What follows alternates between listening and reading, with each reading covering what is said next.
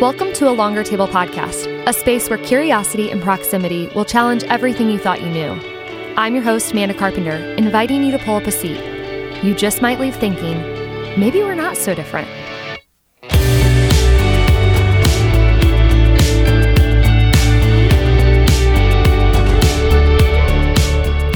My favorite pieces of my wardrobe come from Able. Not only is every piece super cute and high quality, but there's a meaningful mission behind this woman run company. Able is making the table longer by adding more sizes. They offer apparel in double extra small to 3X. And I have to tell you about their size swap program. It's simple yet profound. When your size changes, such as postpartum or when you've gone through a long period of grief, when you've started a new workout routine, Able will allow you to swap yours for another size. Take a look at their Basics We Love section, and you'll see a lot of the things I wear every day. Next time you're in need of a new pair of pants or tops, shop ableclothing.com and use code ALongerTable15 for 15% off. Gabrielle, thank you so much for joining me at a longer table today. I'm so excited for this conversation. Really, really glad to be here. Thanks for asking me. Yeah. So you and I were just talking before we hit record about how we share some similarities in our faith beliefs and um that this this conversation, the conversation on abortion and unwanted pregnancies and all of that it tends to have two main um, sides that people like to take. People either identify as pro life or they identify as pro choice. And that has always frustrated me as someone who does not believe in binary black and white ways of thinking or seeing the world. I really lean into the gray.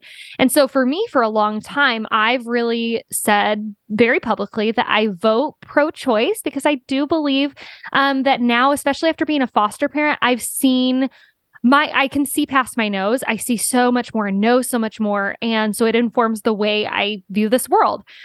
That being said, I feel like I live my life very pro life, um, but not just pro birth. Um, mm-hmm. and mm-hmm. and it extends, you know, to Black lives and to people who are incarcerated. Their lives matter, and um, it's just it's really been frustrating to me that especially in Christian or faith based circles, this is such a divisive topic. So mm. when I heard of your book and I stumbled upon your thoughts and opinions on this whole conversation, I was like, oh, she is the voice we've been needing. I was so excited. Yeah. So for my listeners who don't know, you wrote a book called Ejaculate Responsibly, a whole new way to think about abortion. And it is 28 arguments. And I want to talk about those and so much more. But can I just start with how did you end up writing this book? Is this a book you thought you'd write? Had you always wanted to write a book called Ejaculate Responsibly?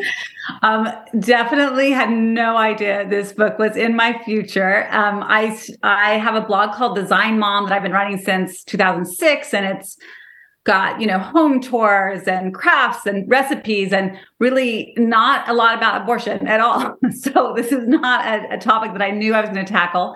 But over the years um, i would have these really thoughtful conversations about current events and just like difficult topics on the blog. I had this really engaged um, community and really smart community. These were like educated people. They read a lot. They thought a lot. Like you they leaned into the gray. They knew everything isn't black and white. They were really wanted to discuss things. And so, um, again, over the years, I would tackle some really difficult topics. And um, I really enjoyed moderating those conversations, sharing my thoughts, thinking through issues, and um, ended up doing more and more of that. Um, I started writing Twitter threads. A lot of them went viral. You know, started really um, thinking more about these things. So this book actually is an adaptation and, and an expansion and uh, uh, you know, uh, a, a, further exploration of a Twitter thread from 2018 um, that I wrote, and um, and again, even then, when the, the thread first went viral, I was reached, uh, I, I, was contacted by a lot of publishers saying, "Is there a book here? Do you want to do something?" And my initial response was, "No, I don't think so. Like I've said what I said." But this thread ended up striking a chord in a way that I didn't understand when I first wrote it. Um, and um, a couple years into it, I was still on a daily basis engaging with people about this thread. They would still find it even, today. Now it's been four and a half years. Even today, if I go check my Twitter notifications right this second. I promise you, I can guarantee there will be someone that has just retweeted it, just found the thread, wants to comment on it, wants to maybe discuss it with with or argue, debate me about it, or whatever it might be. And it's been a daily. Um, it's had daily action, you know, for four and a half years consistently. So, anyway, a couple years into that, I realized, oh, I wish I could rewrite this. I wish I could share what I've learned since then, all the discussions I've had, and literally talked to thousands and thousands of people about this topic and their experiences with this topic. And um, I have more research, and I just, you know, and I know where I have, you know, mistakes and where I have better information. And anyway, so I did decided there was a book. Um, but it is a funny thing to to go, you know, my handle's Design Mom, and I, am out here writing a book called Ejaculate Responsibly. This was certainly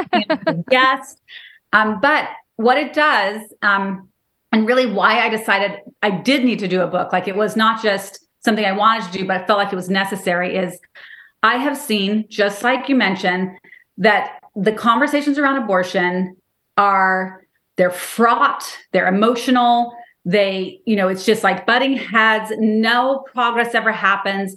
It's just um, a, these dead end conversations. They end up being very angry and um, uh, I mean, it's just it's, it, they're they're fruitless. They don't progress either side. You know, no, nothing good comes of these. And. I could see a way because of what I'd written and the responses and all these discussions I'd had. I could see a way where we could bypass all of the emotion, like a hundred percent of the emotion, just bypass it and be able to discuss this rationally um, if we looked at it from another angle. And so mm-hmm. I was like, I really, I need to write this book because these conversations are just harming us and have harmed us as a nation, as a country, as a culture for decades. And there's no, and it's completely unnecessary. And so um, I, I really wanted to write a book that wherever you are politically, wherever you are on the topic of abortion, I know where I am. You've mentioned where you are. I specifically at the beginning of the book say, I'm not going to tell you where I am. I'm not going to ask you where you are.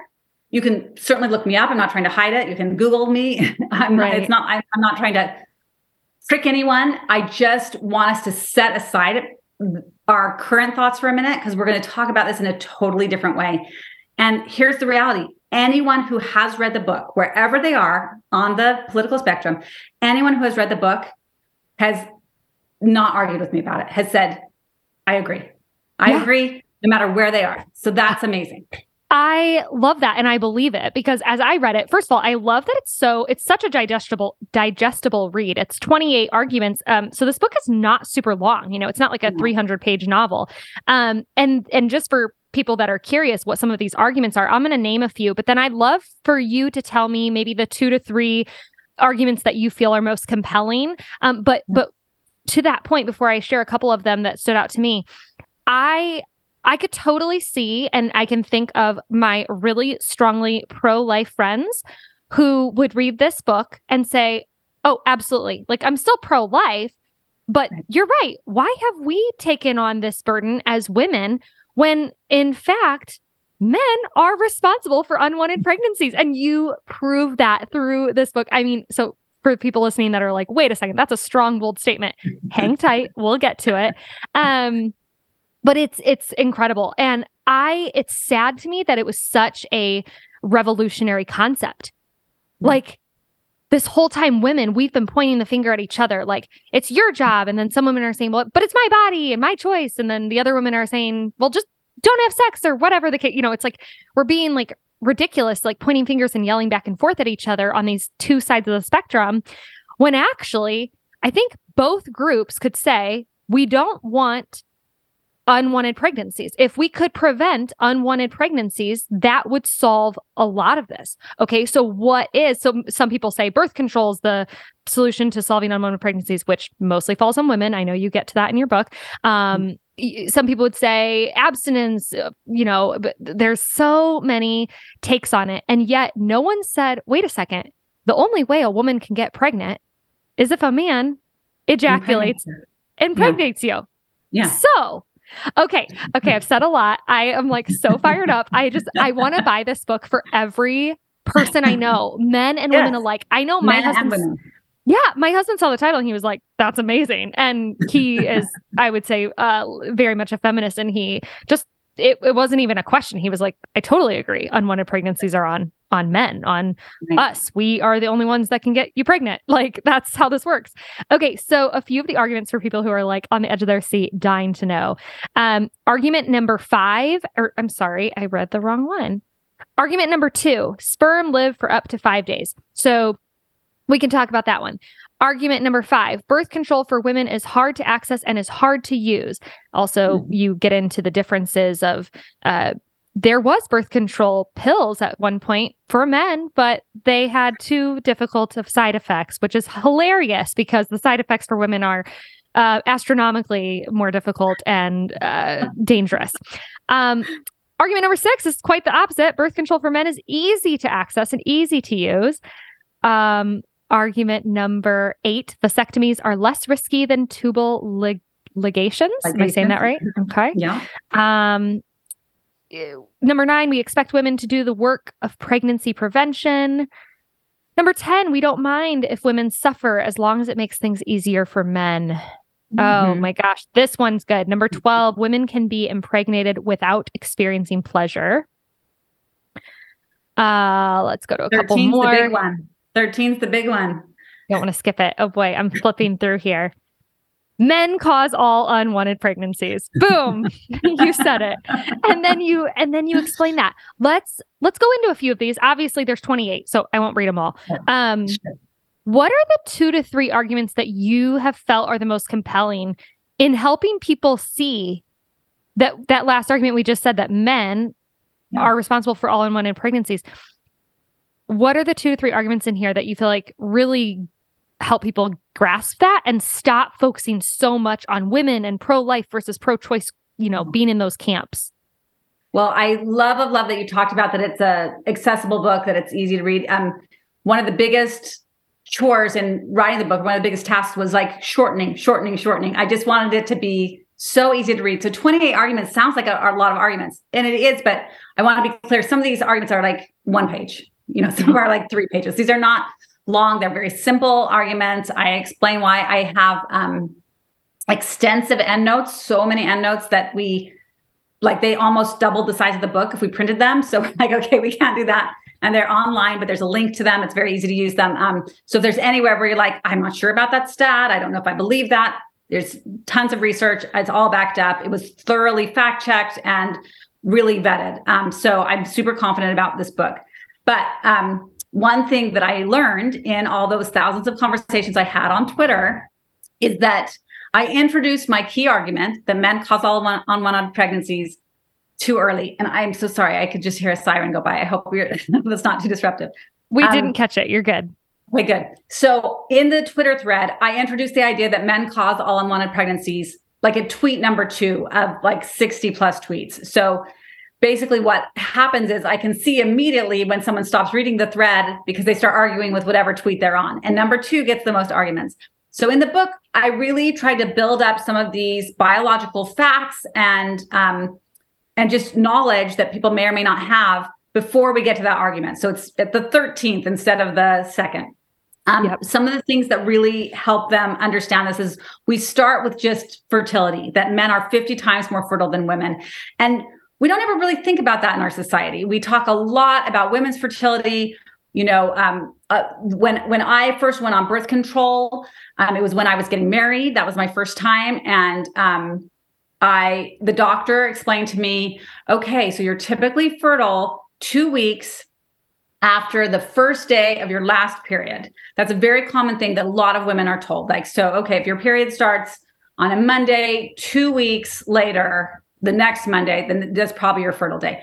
Um, that's actually not true at all. Like it's just not. And and and um, women's fertility is actually really really unpredictable. And we have this eight billion dollar birth control birth control industry really aimed at trying to control and predict this uncontrollable, involuntary, you know, um, unpredictable women's fertility and completely ignore men's fertility, which is the exact opposite. We always know when men are fertile because men are fertile from puberty until death with without stopping assuming they're a fertile man in the first place obviously there are people in the world that are experiencing right. fertility assuming you're a fertile man, you're fertile from puberty until death.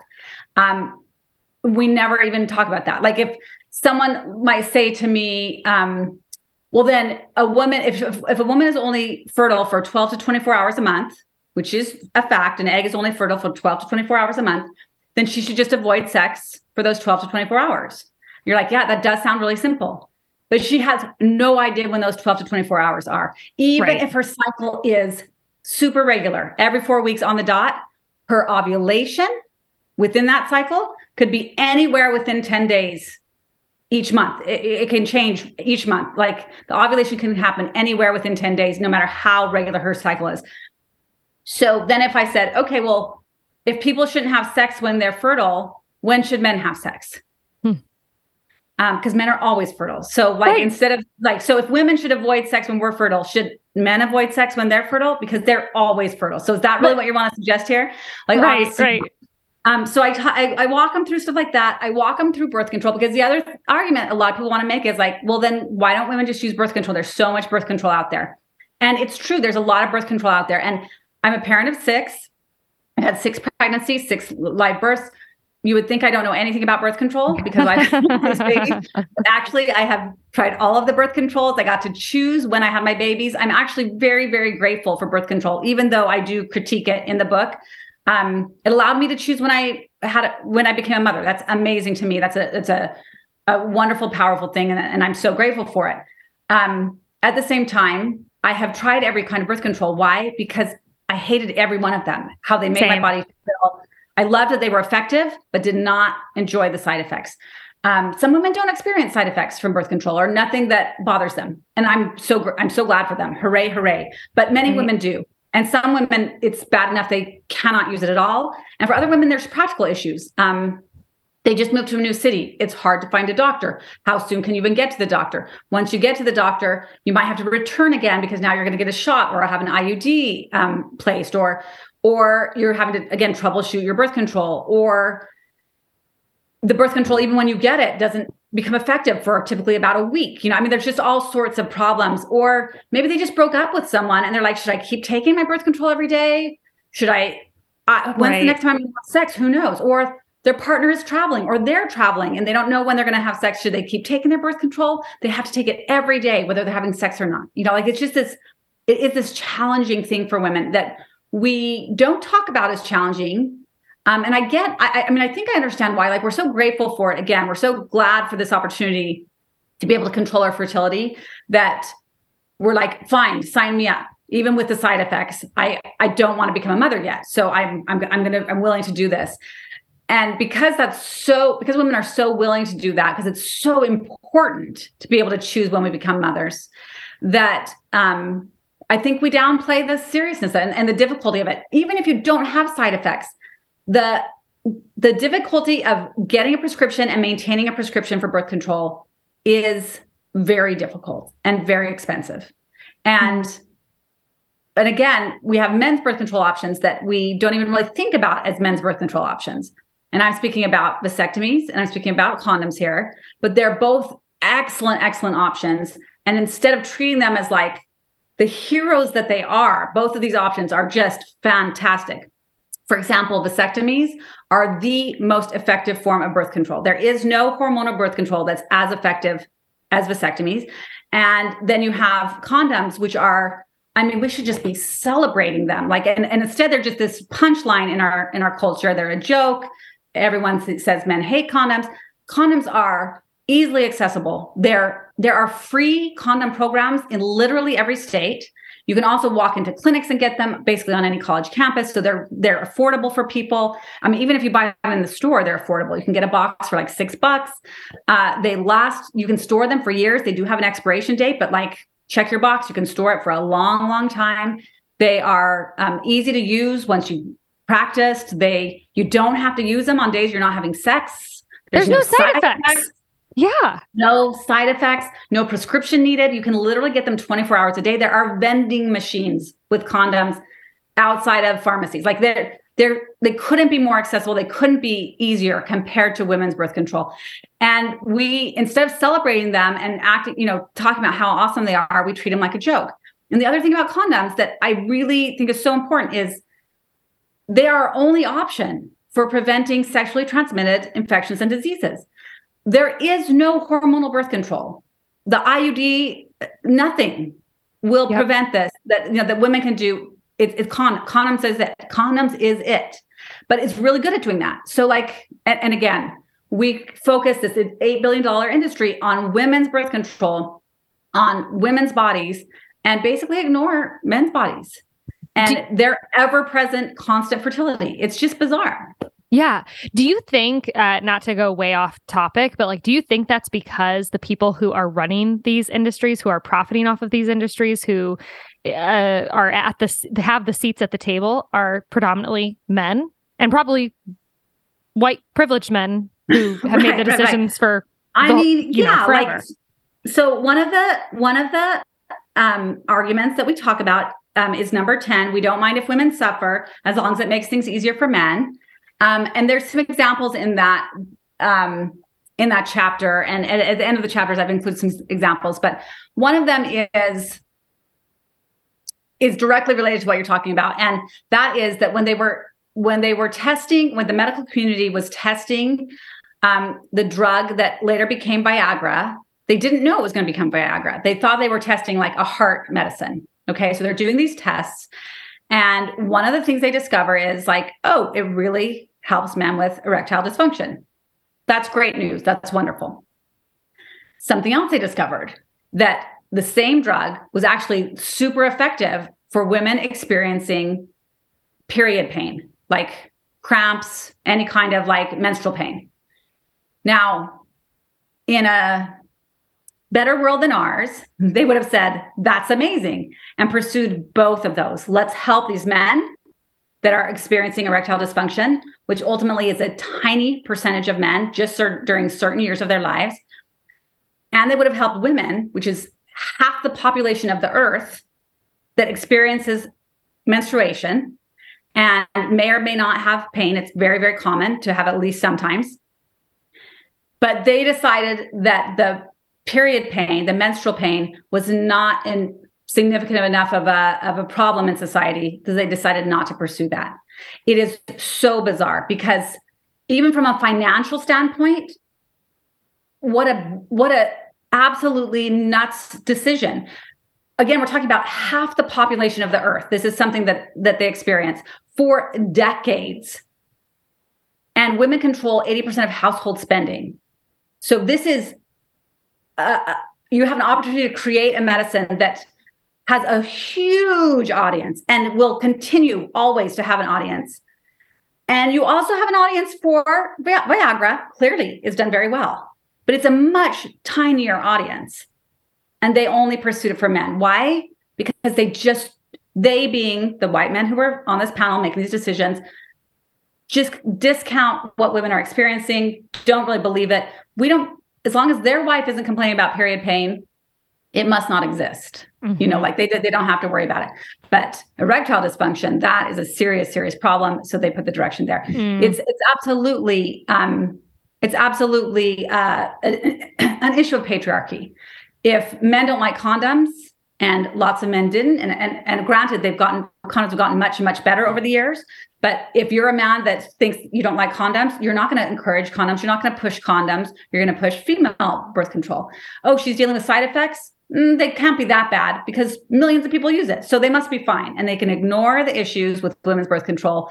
And he can downplay any condoms and say, oh, well, condoms, you know, they could break or it's, you know, it's hard to find the right size or just like act like condoms are this difficult thing to solve and I'm thinking if this is someone in authority, a doctor or someone who's going to say, no, no, no, no, condoms, don't trust condoms, just go ahead and, and focus on on women's birth control. Like I can see it absolutely happening. You you've heard of these conversations, you know, and it's yeah wrong. It's just so wrong. Condoms are 98% effective, sorry, 98% effective when used correctly.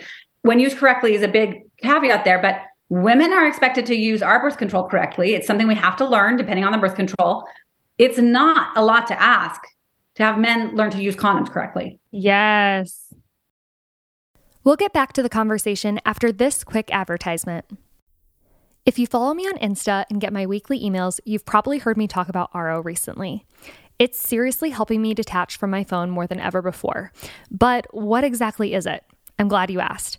Aro is an app that pairs with a device to ensure you don't miss out on what's most important to you. Maybe, like me, you get to the end of a day or a week or even a month sometimes, and you feel like you've wasted so much time scrolling, or you wish you could go back and spend time playing with your kids without multitasking and being on your phone. Or perhaps you want to read more books. Same.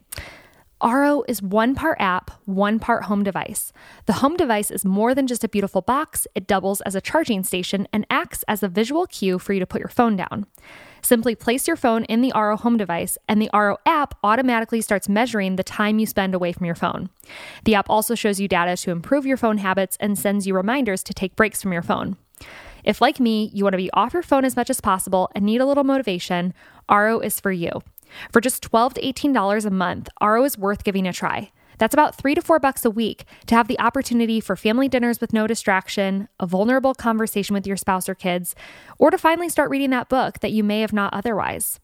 Check it all out for yourself at goaro.com and get your first month free on an annual or two year membership with code MANDA. Remember, when you change your relationship with your phone, you change your relationship with everyone around you, including yourself. Now, back to the show. Okay, so I have so many questions I want to ask. Um, I think at the heart of this conversation, something I'm curious about is do you believe, because I do, um, that if men are responsible and actually can can get this and we could culturally change things to to help boys grow up to understand that as um as a as a boy or as a male that they are responsible for preventing unwanted pregnancies will abortions decrease I believe yes. Um, I, I don't see any way that they couldn't. The reality is this 99% of abortions are due to unwanted pregnancies. 99% is a very specific number. 1% of abortions are wanted pregnancies. These are medical issues that come up with the fetus or the mother, and and a, abortion is the only way to save a life, and that's that's it. Um, that's but that's 1% of abortions. 99% are due to unwanted pregnancies. So we can focus on abortions, we can focus on women walking into abortion clinics and try and change their mind, but that is a ridiculous thing. It's too late. They have made their decision. Their life yeah. is already happening. The time to stop this is before the pregnancy is created. And that's good news. If that's if that feels frustrating to you as someone if you're listening to this and you're pro-life and you're like that's frustrating. Don't let it be. It's great news. And the reason it's great news is because we know how to prevent pregnancy. It's not magic. We like know yeah. what works. And there are programs that have been tried. This we, we don't even have to guess. There are programs that have been tried in different states in different countries and we can see what's working. So for example um, programs that offer free and accessible birth control are hugely effective at reducing unwanted pregnancies. And so, guess what happens? They reduce abortions. So, mm-hmm. Colorado had a really successful program with this, and you can look it up. And I have, again, links in the end notes um, where they offered free and accessible birth control. And this wasn't just condoms. I know I've already mentioned every state has free condoms.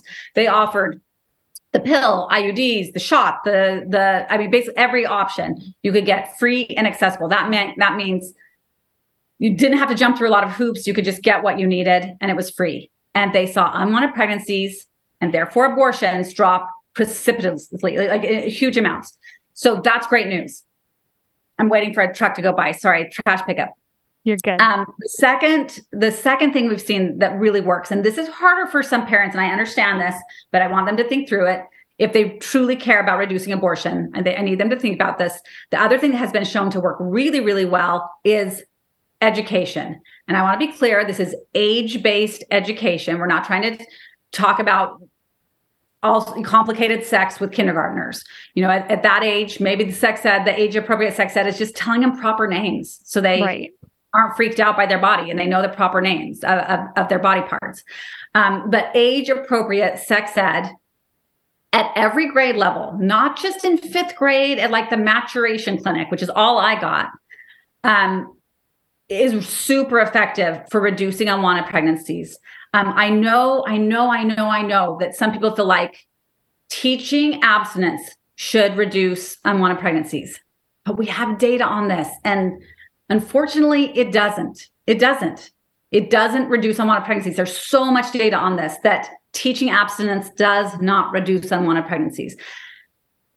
So if your goal is to reduce abortion, you have to look at these programs about sex ed and you have to look at these programs about free and accessible birth control. And if you're suggesting anything else, nothing else has worked. So if you're mm-hmm. like putting all your time and energy into any other program, any other, like we need to ban this, we need to close down clinics, nothing else has shown that it actually reduces unwanted pregnancies that lead to abortion. Yeah. So I just want people to really understand that. And then I want you to think about that men at any time can choose to eliminate 99% of abortions. How? Simply by ejaculating responsibly.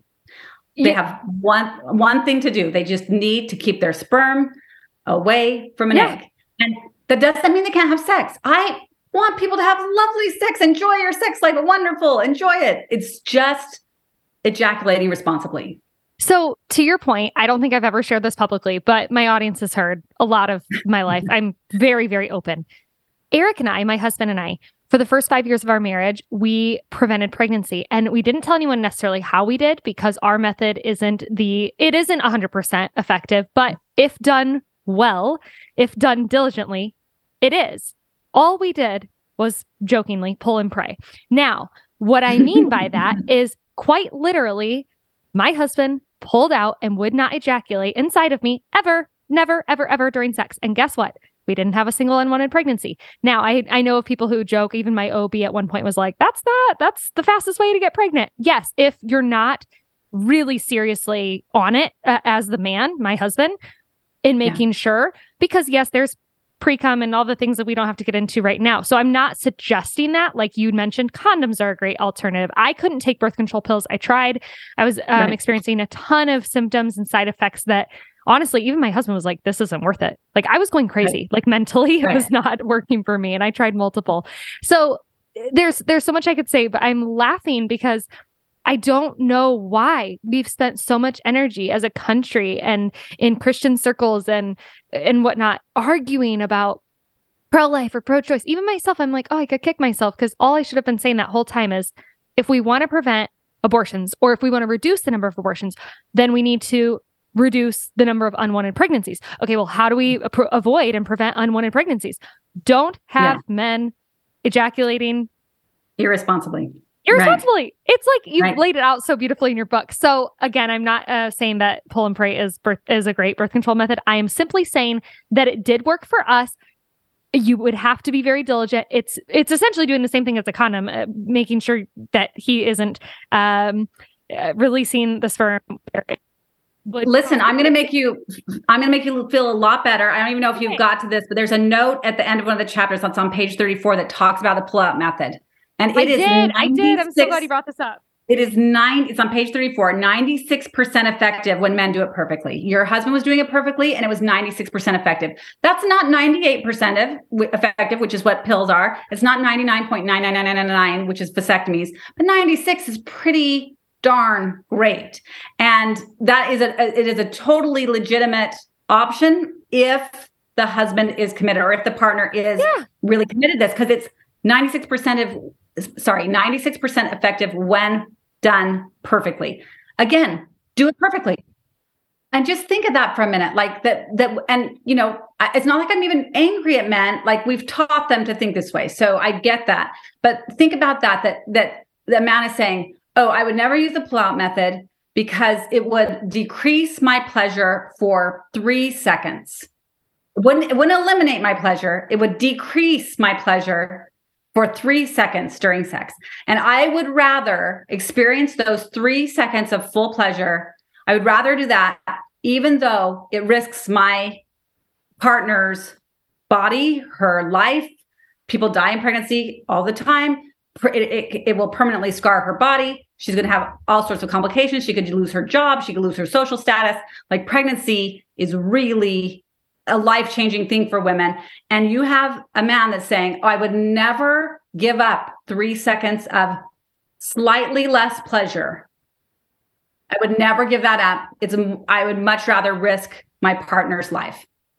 Can you imagine anyone uh, like making that decision? Of course not. And if we taught them that that's what they're doing, there are men that are just jerks. There's no question about that. But in general, people are good people. And and what I've seen from this book again, people say, well, how do men respond? I have had so many men argue with me on Twitter about this. But if they've actually read the book, no man argues with me. They get it. So you can argue with me because you read one, you you know, you read just men are men cause all unwanted pregnancies, and you go, oh no, it takes two, and you want to argue. Fine. If you have any context and you actually read the book, I have not had a man argue with me about it. And the men that are like, I would, I would never use a pull out. It doesn't feel as good. They're going to read this book and go, oh crap, mm-hmm. oh, I got to mm-hmm. be better. And if they're a decent human being, that's what they're going to do. They're going to go into their future. Well, this is what I see happen all the time. I'm having a conversation with a man. He gets it. He's read the book. And you can see in his face, he starts thinking about every sexual experience he's ever had. He's wondering, did I ejaculate responsibly? Did I cause a pregnancy and not know it? You know, he's thinking through that. And then he's looking toward the future and he's like, oh, I need to ejaculate responsibly moving forward. That mm-hmm. is great. And some of this stuff, of course, I want this stuff happening at a systemic level. I want us like the whole country to understand like this is important. I want to speak in front of Congress about this. I want to, you know, like I want to just be like part of our vocabulary. I really, really want that. But I know a lot of this change happens person to person, that a man reads this book and gets it, or a man hears from another man he respects. Maybe it's a young man hears from like their friend's older brother who he thinks is really cool or whatever, that the friend says, dude, you have to ejaculate responsibly. Like you should never have sex without a condom. Are you crazy? That's insane. Go learn how to use condoms. And that kid, that young man who's just starting out his sexual life is going to be like, oh, oh, okay. Like if someone that he trusts tells him that, he will believe it. And again, I, I this book, I kept it short. I kept it accessible. I want people to like throw it in their backpack, leave it on the train, you know, leave, share it with people. I want to be so so read. I, I mean, and, and you you can't help but pick it up. You're looking at like, what in the world is this going to be? You see that title, you pick yeah. it up, and like really easy to read. It, it grabs you immediately. You know, maybe yep. even like, hmm, I think I'm going to want to argue with this, and then it will convert you. I promise. But yeah. um, I don't know. It's it, it, like those conversations are so important, and and like if your husband could speak openly, and I know we're not like allowed to. It's like we can't talk about the pull-out method because it's a joke and it's only 96% effective. And, and, and really in practice, it's 76% effective because men don't do it perfectly. Right. So like right. it becomes this joke. I get it. But like if men could publicly go, no, it's been great for us. Um, it works for me. This is this is you have to commit to it every time. You never get to like be drunk yep. and not do it. Like you have to like you have to do it every time. You have to do it perfectly. Um, if you can't handle it, it's not for you. Go right. get a vasectomy, you know, figure out how to use condoms, whatever. Um, if we're allowed to talk about this, if men could openly talk about this stuff, how wonderful that would be. How yeah. wonderful that would be. Yeah, yeah, I love so much that this book takes us out of the the the loop that we center on these issues of when life begins and you know, no one can mandate this over my body or you know, like my all the hmm. arguments that we have that tend to be centered around abortion when really what you're just saying is let's prevent unwanted pregnancies. Let's get to the root of it. Yeah. Before yeah. we even talk about abortion, well, we can prevent that yeah. just if we can start preventing unwanted pregnancies. So this has been so fun to discuss with you. I love this book. Uh, I highly recommend it. I'll be linking it in our show notes. I'm going to give away one. I love, by the way, the little pop quiz for men that you included. So, anyways, like like we've been saying and i hope that it's heard loud and clearly whether you identify as pro-choice or pro-life or you're not sure or you think you don't care pick this up these arguments I, I mean they're called arguments but really they're just really great short pieces on educating you as to why um ejaculating responsibly is what this boils down to right that's that's what we're talking about here um yeah. it it could really change the way you interact with people. I know for me, this book is coming in hand when I'm in conversations with people who do tend to bring it all back to when life begins or, you know, why it's so easy to prevent unwanted pregnancies as a woman. And they're speaking from a place of privilege and experiences that they uh, have had versus looking at it more globally and from a wider perspective with nuance. this is this is a book that I'm totally coming back to to say, hey, I think we want the same thing. I think we both yeah. want there to be fewer unwanted pregnancies so that there are fewer people needing and desiring and going out to get an abortion. So if we mm-hmm. both want that, but we're arguing about these very different ways of getting there. You think shaming's going to get us there. I, you know, and then they say, you think just having a free for all is going to get us there, which isn't true. But right, we we go to these things. And instead, it's like, wait a second, there is actually a, another way, a third way. Um, yeah. It's amazing. So, what I would love to wrap this entirely up with is you're a mom of six. Um, I have a little boy who's only two, but you know, as you were talking about the sex education right now, it started with he very much, people are going to think I'm weird probably, but he sees mommy naked and he knows mommy has a vagina. He sees himself naked or he's in the bath and he will say, you know, Shia's penis. Like we use proper no. terminology. That's where we're at. Obviously, we have a long, a, a little bit, I want to think a long time until we're having, you know, more in depth conversations. But what would you say as a parent, again, for people, whether they're pro life or pro choice? How mm-hmm. does this conversation about ejaculating responsibly come up as you parent both boys and girls? Right. I love the question. Um, definitely, I mean, definitely, I did have teenagers in mind as I was writing this. I could picture them reading it in health class or reading it in a book club. Um, I've read it. We've read it as a family. I've read it with my teens. It's it's very accessible for them. Um, remember, none of this stuff has to be embarrassing. Like you're embarrassed as a parent, but your kids often don't know they need to be embarrassed by this, especially at younger ages. By the time they're teenagers, they may understand that. But um, it's part of why I chose this title. This word ejaculate is like, I call it the least sexy way to talk about sex. What you'll find is when you say it, you like the first time you say it, it feels funny. It's got a lot of syllables, heart, you know, like these weird sounds. And you're like, this isn't a word I say a lot. But then you realize it didn't feel like a swear word. I didn't cuss. I didn't like, I don't feel sexy. I didn't like turn anyone on. Oh, it's like a good, safe way to talk about sex. It's a clinical term. It's a technical term. It's a, it's a textbook word. So it's yeah. a great way to talk about um, with your kids, your boys and your girls, especially if they're teens, to give them this this opportunity. Um, as far as younger kids, when you're actually ready to explain how sex works, you know, and uh, talk about penis and vagina and how they fit together, et cetera, et cetera. When you're ready to have those conversations, which in our family we had starting at about age eight. Other families decide, you know, there's all sorts of um, there's all sorts of books on how to do it and ways to do it, and, and you can figure out what works for you and yours. But um, there's a it's a great opportunity to talk about and then the sperm impregnates the egg to talk about that the sperm does this. So if the man doesn't want to make a baby, he can't put his sperm by the egg. Like and and talk about that that's how it works. And um well, I was never taught that. No one's ever taught. No one's ever taught about like sperm is causing the pregnancy. Sperm is the is the thing here. People are having sex all over the world right this second, and no unwanted pregnancies will occur unless a man ejaculates irresponsibly. Like it's the sperm. sex doesn't cause, cause pregnancy. Sex plus sperm causes pregnancy. Like, yes, yes. No, and it's good. And I think we need to talk about that. And so um, that can be part of your sex ed. However, you're describing things is like people have sex that can't have babies. People have sex after menopause. People have sex that are infertile. Sex doesn't cause pregnancies. Sperm does. And and yep. talk about we got to be really careful with our sperm. That is so good.